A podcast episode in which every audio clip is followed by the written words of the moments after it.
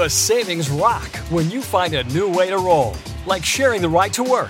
Even if you're commuting just a few days a week, Commuter Connections can match you with others who live and work near you. It's easy and free.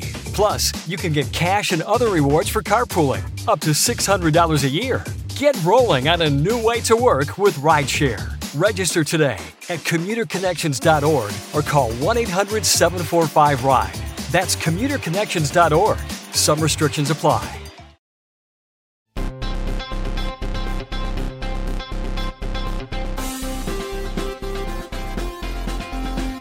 Welcome to a special bonus episode of Pod Save America. I'm John Favreau. I'm Tommy Vitor. We went to a healthcare rally in D.C. on Wednesday. Was it Wednesday? Can we set the scene currently? We're in the Washington Hilton. That's right. We're in a part of the restaurant where we're not allowed to be sitting. They don't seem to mind so far. We're just recording this intro a couple days later. Because it's fucking hot outside. It's hot. We're leaving D.C. tomorrow. But anyway. So Tommy and I went to this rally on Wednesday. It was outside the Capitol. It's a couple thousand people there. Yeah. And we just interviewed a bunch of people. And we saw some people who came to tell their stories about healthcare. We saw some doctors that we talked to. Yeah, people just drove down. Some people from Maryland, Virginia, the district, who just came there because they were really worried about the bill and its repeal. And a bunch of physicians who were talking about what it would mean for the hospitals where they work, what it would mean for them as caregivers, for their families. Powerful stuff. Organized by Planned Parenthood, MoveOn.org.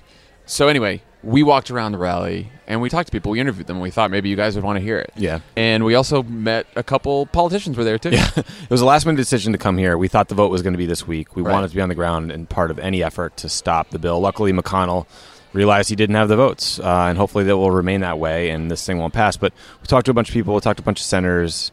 It was inspiring stuff. It made me feel more energized and ready to get out there. But what it really drove home was how important the work is outside of D.C. for the next several weeks during recess to make sure senators realize how much people oppose this god-awful bill and how much the work is ahead of us, not behind us. And I said this on the pod yesterday, but the nice thing about it is I didn't hear Trump's name a lot. No. For all the people say about the activists or the resistance, or angry and this, the people that we saw came there because their healthcare meant everything to them, and they told really inspiring stories, and it was not a game to them at all. Yeah. It really mattered. And unlike Donald Trump, they knew exactly what this bill would mean for them, for their communities. Yeah, and you'll hear that. They care about. Yeah, and you'll hear it, and it's really impressive. Yeah, Kyle, I'm thinking of a doctor who was a healthcare expert. He was just citing chapter and verse of what it would mean for gunshot victims and physicians and patients. Yeah, and then we ran to Chris Murphy, ran into Debbie Wasserman Schultz, ran into Brian Schatz, senator from Hawaii.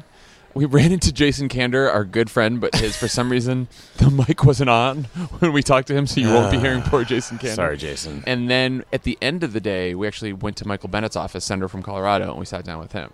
So you'll be hearing all of this in this episode, and this is our first kind of field reporting episode. We're learning. It's harder than it looks. Let us know. To field. We got yelled at by the cops in the middle of a bunch of interviews. There were some people with bullhorns that blew up our spot a few times. We went up on stage and spoke a little bit. Yeah. I didn't know that was going to happen. I probably could have done more preparation. Yeah, that's fine. We were wearing shorts. And yeah, we went to the Senator Fuck Yourself t-shirt. Office in shorts, which is great, I guess. Anyway, it was inspiring stuff. I'm really glad you guys got to hear it. And let's all get back out there. Without further ado, here we go. When we got to the rally, we ran into a bunch of people with personal stories and personal reasons for being there, including several doctors. The first person we talked to was actually a guy named Kyle Fisher, who works at an ER at a county hospital in Maryland. I work at Old County Hospital. A lot of patients in need. Medicaid is huge for our patients, and I'm really concerned about both the huge cuts in the AHCA and the BCRA, as well as the caps. The cap, I think, is the unreported story. That's the lifetime caps on coverage? Per capita caps financing system in Medicaid. States aren't going to be able to handle it. And I know that my patients, especially young childless adults, are going to be the first to get kicked off of Medicaid. I do a lot of violence prevention work. And before the ACA, 80% of gunshot wound victims were either uninsured or got some sort of public insurance. So I know all of my patients are, for the most part, going to lose insurance, and that's just unacceptable. One of the big arguments that proponents of cutting Medicaid make is, you know what, if people don't have insurance, this whole idea that people are going to die is so crazy because people can always go to the emergency room or they can go to a public hospital. Like, what do you think about that? I don't do chemo. The emergency room, we can fix you up and we'll stitch you. If you have a heart attack, I can fix the heart attack. If you're having a stroke, if you get shot, we can take care of that. But if you have long-term diabetes that you need your medication taken care of, if you need chemotherapy, we can take care of acute things. But if you don't have somewhere to go to afterwards, that's not terribly helpful. We've only patched things up. We haven't moved on to caring for you for the rest of your time. There's nothing about this bill that's helpful in any way, shape, or form. After talking to Kyle, we ran into another doctor named Kay Vandenberg from Maryland. She was a practicing OBGYN, and her husband was also a trauma surgeon in the military. It's hard to start anywhere. It's all bad. Most of my patients were covered by Medicaid, and that was the only way they got prenatal care. And if you cut people off from care, they come in sicker, and it's harder to help them. One of the arguments that proponents of the bill make is say, well, even if people don't have health insurance, they'll be able to go to the emergency room or go to a public hospital, and, you know, that's what all that's for. Well, who pays for the public hospital? The taxpayers. I mean, we pay for it one way or the other, so why not do it the cheaper way and get everyone health care so that they're taken care of and can catch things early? Then we met a woman named Cosette from Canton, Ohio, who had a message for her undecided Senator Rob Portman. My sign has a quote from Senator Rob Portman that says, "I believe we can turn the tide, and I believe we can save lives, and I believe we can not just save lives of those who otherwise may overdose, but we can help all those who are addicted, the hundreds of thousands in Ohio." More than 220,000 Ohioans with addiction or mental health disorders have coverage under the ACA, and I'm asking Senator Portman to stand by his words. We also ran into a few people who had some pretty powerful personal stories and reasons for coming to the rally that day.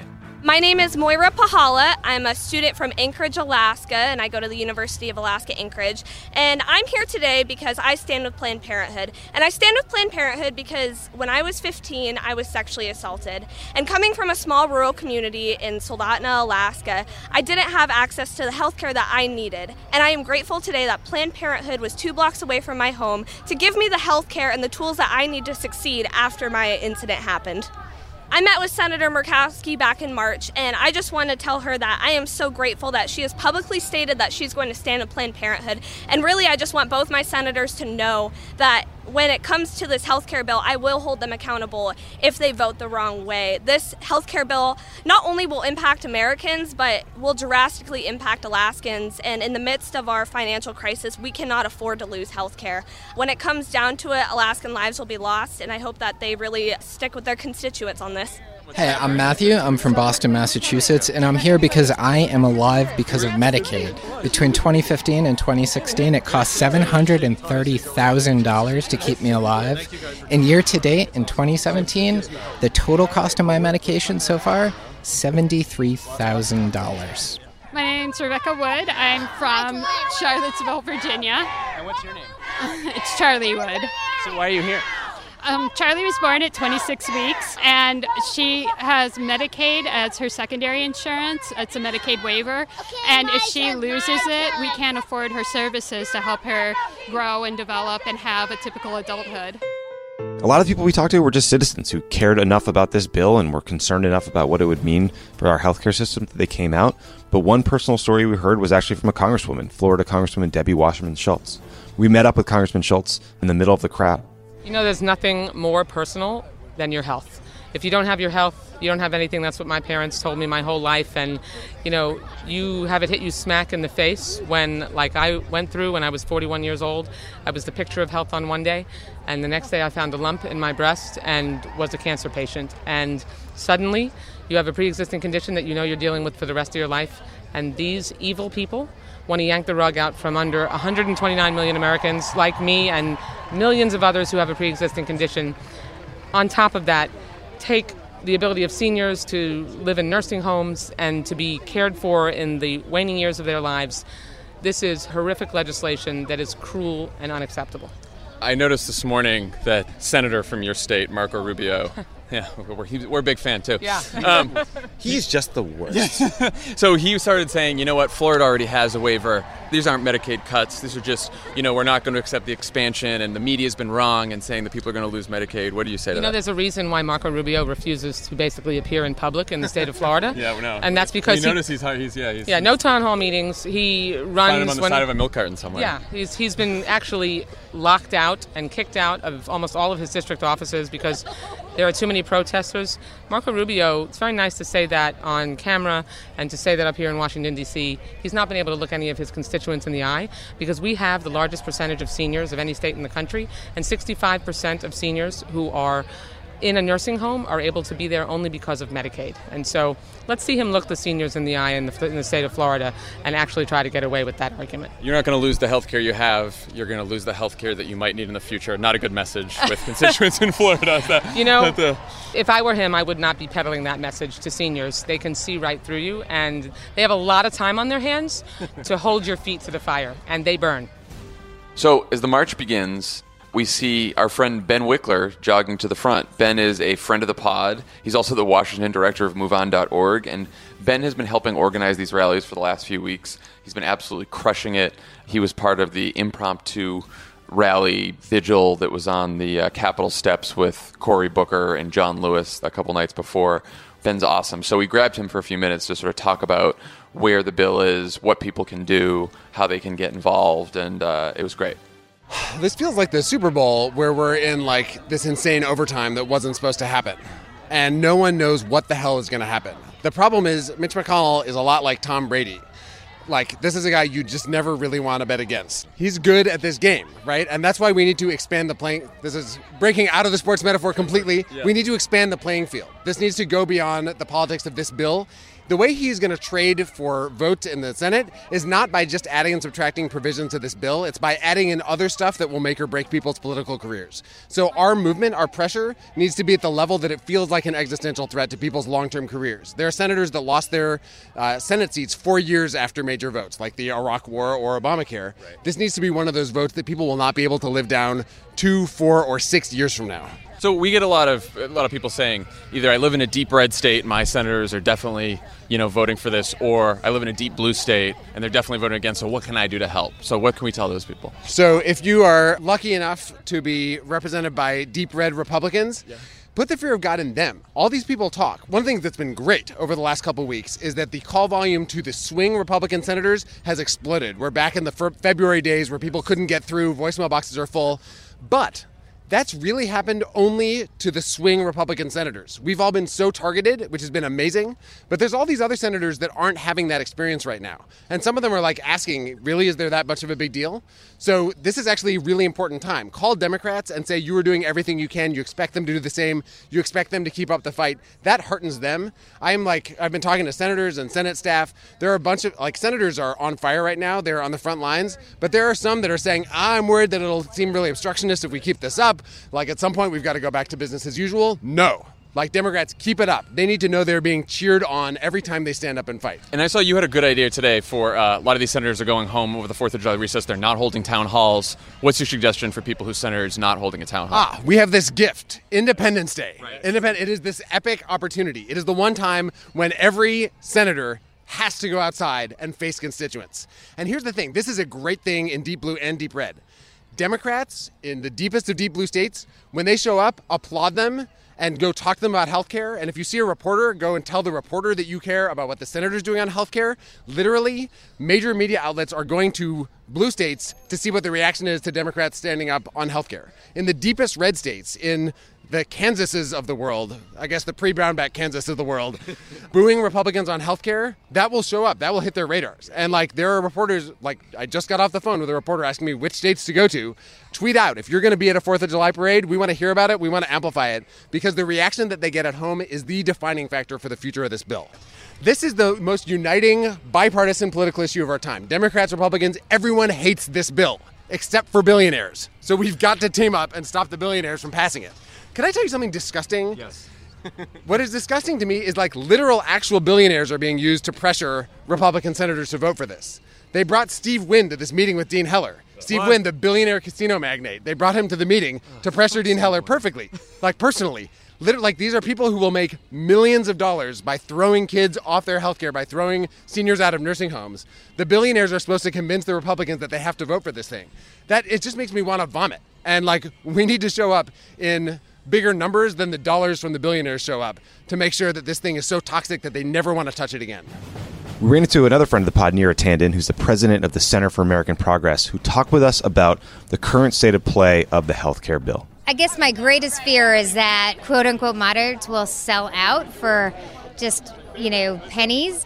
But I think, you know, we're hearing enough deep anxiety about this. And truthfully, the American people know a lot about this bill, apparently more than Donald Trump, and don't like it. And so that's what's really going to help us. But, you know, we can't give an inch. People, like in Nevada, Heller has to hear from folks day in and day out. It can't just be like, we're safe. We're never safe with Mitch McConnell. This is Pod Save America. Stick around. There's more great show coming your way. Reclaim your time now that you can listen to 4 weekly ads-free episodes across Pod Save America and Pod Save the World. There's never been a better time to join Cricut's Friend of the Pod subscription community. The marketing people say that listening ads-free saves you up to 2 hours of ad listening each month. Imagine the possibilities. You know what you can do with 2 extra hours a week? You can listen to more podcasts. Exactly. 2 more episodes. That's 2 more episodes. Yeah. Get more stuff in your brain. Yeah. Get more stuff in that brain. We're stuffing content in there like you're a foie gras goose. Become a member today. Go to Cricut.com/friends now to learn more. It's 2024. We're facing another presidential election with huge stakes. You want to help. You don't know where your money will actually make a difference or how to figure that out. And sure, you love to take an edible and not think about it, but you can't because you do care. Let Vote Save America make it easy for you with their new anxiety relief program. Here's how it works.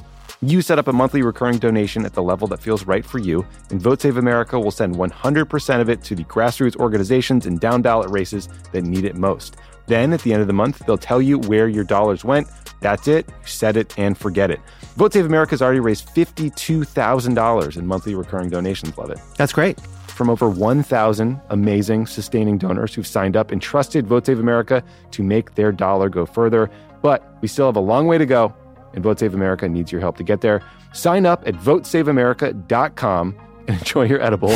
Legal disclaimer, paid for by Vote Save America, votesaveamerica.com, not authorized by any candidate or candidates committee.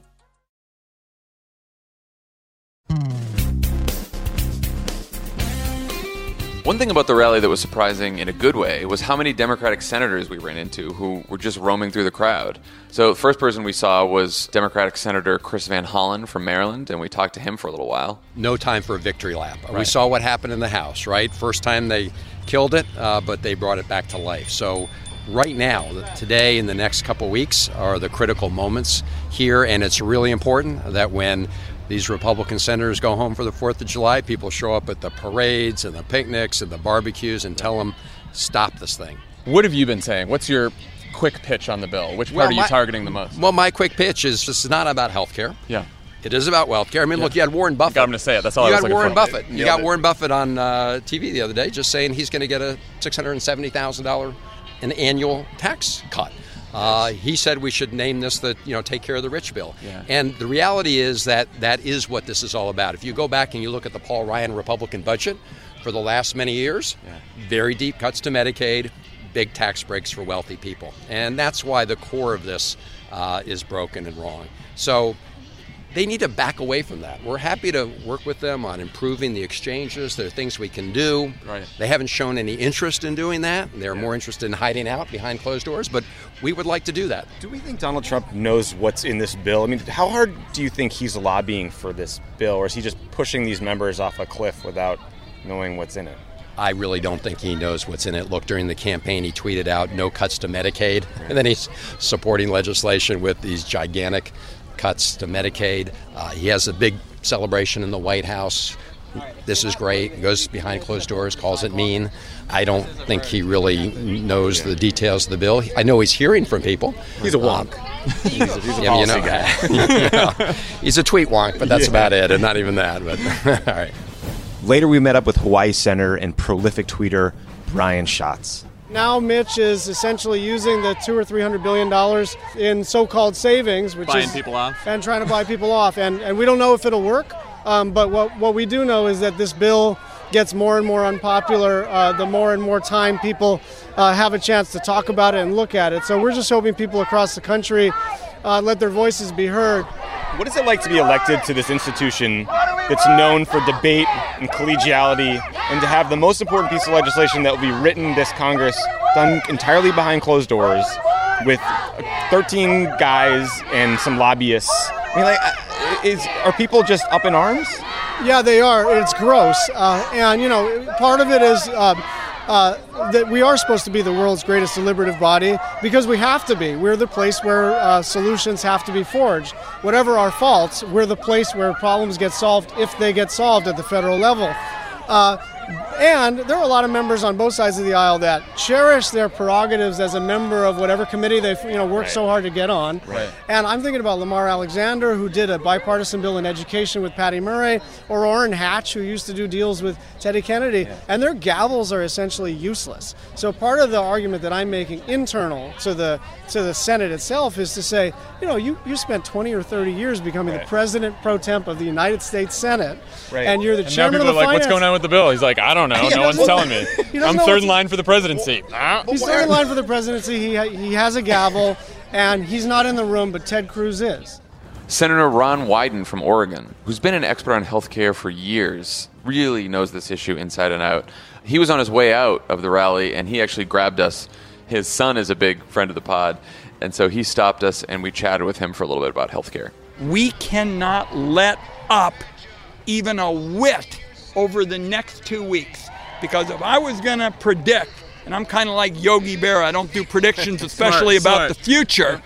We learned that. We've all had a tough year for predictions. Yeah, if I was going to predict, this bill will be back on the Senate floor 2 weeks from now. And what we've got to do is, one, derail another bad bill that hurts people, and lay the foundation for a bill, for example, that holds down the costs of prescription drugs, lifts the restrictions so that Medicare can bargain to hold down the costs. Let's stop a bad bill, lay the foundation for the future. You could not swing a dead cat without hitting a U.S. senator. Later, we saw a friend of the pod, Chris Murphy, right outside the Capitol. We had a great conversation about where things stand and how to keep healthcare in the headlines in these coming weeks.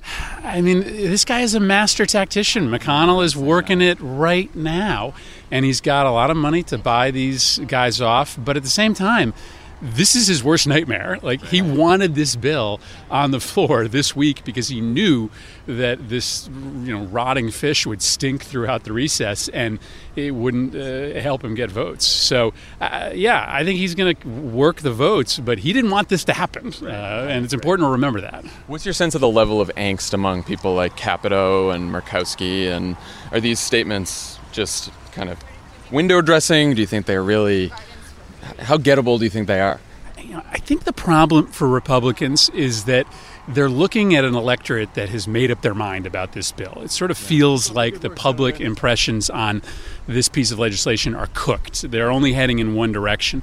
So even if they can get a little payoff for West Virginia or for Alaska, in the end, still 13% of Americans want this, and that's hard to bring home to your constituents. I mean, Thad Cochran released his phone calls the other day, 750 against, 2 for it. That's Mississippi, and so that tells you what's happening in these offices. Jerry Moran, that was a surprise. That yeah, but again, if the calls are going 700-2 against the bill in Mississippi, then they're probably going the same way in Kansas, in Alabama, in Arkansas. So you may find some weird members who you thought were good team members starting to get cold feet. You could have stopped at weird members. Okay, so you're McConnell. You've lived your entire life to be in power. This bill polls at 12%. Why is he still pushing it? I just think when you've been chasing the car right through the streets of your neighborhood for 7 years, and then it stops, like, you can't stop but latch your teeth onto it. And that's what's going on. They have created a perpetual motion machine that they can't stop even if they wanted to. And I think they're looking at what happened in Virginia. So this no-name guy who just locks in his arms with Donald Trump almost beats the mainstream candidate. And if they don't do health care, then there are a whole bunch of other Corey Stewarts out there who are going to potentially score some big upsets. That's a reality for them, but it's a problem that they created. Right. How do you feel about our ability to keep this in the headlines for a week or two? I'm nervous that the TV networks don't think that this gets eyeballs like Russia does in some of these other issues. And so we are going to have to create news on this. We are going to have to build crowds like this in every state to make sure that TV cameras have to turn out. I'm not sure that without us and without big numbers like we have today, that we'll keep the nation's eyes focused on this, especially because Trump is going to get up every day thinking about what new outrageous tweets he can send out, what missile strikes he can launch to try to distract folks' attention from this. I say that partially in jest. Don't go anywhere. This is Pod Save America, and there's more on the way. The Crooked Store's latest collection has a clear message for anyone trying to take away abortion rights. Don't. The No Trespassing collection features 4 different designs, each inspired by a different state where abortion is under attack. There's Stay Out of My Swamp for Florida, Stay Out of My Hole for Arizona, Stay Out of My Prickly Pear for Texas, and Stay Out of My Strip for Nevada. But obviously, I'll be wearing these no matter where I am. A portion of proceeds from the collection will go to Vote Save America's F-Bands, the Fight Back Fund, which currently is supporting abortion rights organizations across Arizona, Nevada, and Florida. Head to crooked.com/store to shop. It's 2024. We're facing another presidential election with huge stakes. You want to help. You don't know where your money will actually make a difference or how to figure that out. And sure, you love to take an edible and not think about it, but you can't because you do care. Let Vote Save America make it easy for you with their new anxiety relief program. Here's how it works. You set up a monthly recurring donation at the level that feels right for you, and Vote Save America will send 100% of it to the grassroots organizations and down-ballot races that need it most. Then, at the end of the month, they'll tell you where your dollars went. That's it. You set it and forget it. Vote Save America has already raised $52,000 in monthly recurring donations. Love it. That's great. From over 1,000 amazing, sustaining donors who've signed up and trusted Vote Save America to make their dollar go further. But we still have a long way to go. And Vote Save America needs your help to get there. Sign up at votesaveamerica.com and enjoy your edible. Legal disclaimer, paid for by Vote Save America, votesaveamerica.com, not authorized by any candidate or candidates committee.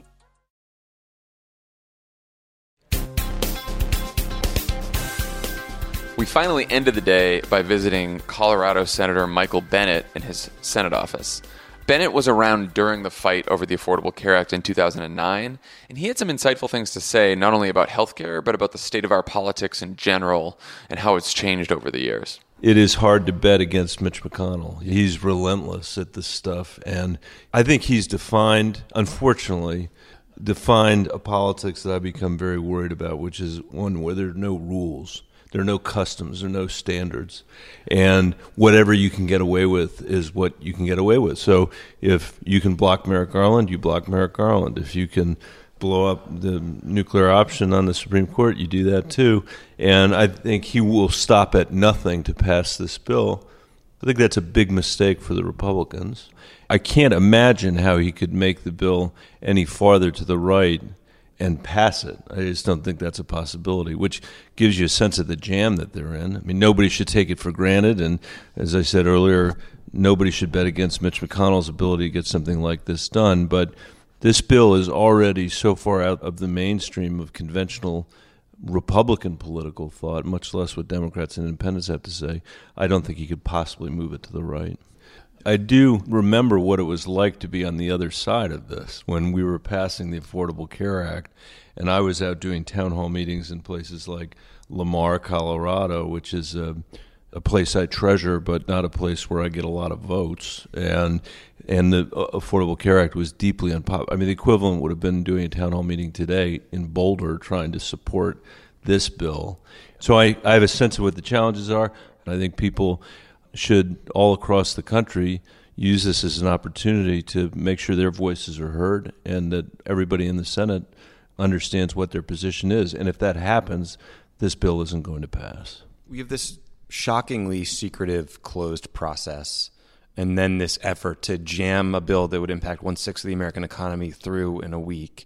What does that say to you about the broader state of our politics? It goes back to what I was saying earlier, that we've got a feeling in Washington, which is not shared in local governments and maybe even state governments, that whatever you can get away with is okay. And being completely inconsistent is okay. You guys will remember how much Mitch McConnell complained about the process with respect to Obamacare. And that was a bill that had over a year of public vetting and countless hearings, and almost 200, I think, Republican amendments were adopted as part of it. And he said the American people are sick and tired of these things being jammed through in the middle of the night. And he's doing exactly the same thing here because he thinks he can get away with it. And he thinks nobody cares that a politician stands up and says, the process is terrible. And then when it's on the other side, that you can just be inconsistent. I mean, I will say that was one of the great virtues of Barack Obama when he was president. When he was in that job, he was in general fairly consistent about what he said, and I think was a guy also who, if the facts changed and he had a reason to think differently about something, he would explain that change of opinion or of his mind. You don't see that in our politics today on Capitol Hill, and it is endemic, and I think it's epidemic. It's a real problem for our politics, because when we behave that way, it degrades the institution, it degrades the people that are here, and the public's expectations of what can actually get done diminishes. And then you can't get anything done, which is fine if your position is we've all been sent here to dismantle the federal government, which is the position of some of these people. I mean, having a 9% approval rating for the Congress suits their purposes because they get to say, see how much that place sucks. Unfortunately, if you are dealing with a healthcare system, and I don't care whether you're a supporter of the Affordable Care Act or whether you oppose it, the reality people need to understand is that the American people's intersection with healthcare, not the Affordable Care, but healthcare, is unacceptable to them. And what we need is Democrats and Republicans to work together to fill the gaps to make sure that people are covered at a reasonable price and that health care is predictable. That can't happen with just Republicans or Democrats. And so knowing that, I think people ought to be doing here is helping to elevate the institution rather than degrade it. And there's been too much degradation of it over a long period of time. We have a long way to build back. So, hope you enjoyed these conversations. Hope you keep up the fight over the recess on healthcare. Remember, go to those 4th of July parades and bring your signs, bring your T-shirts, find your senators, find your representatives, and let them know what you think about this bill. It's really important to keep up the pressure, and we will talk to you next week. So, take care, everyone.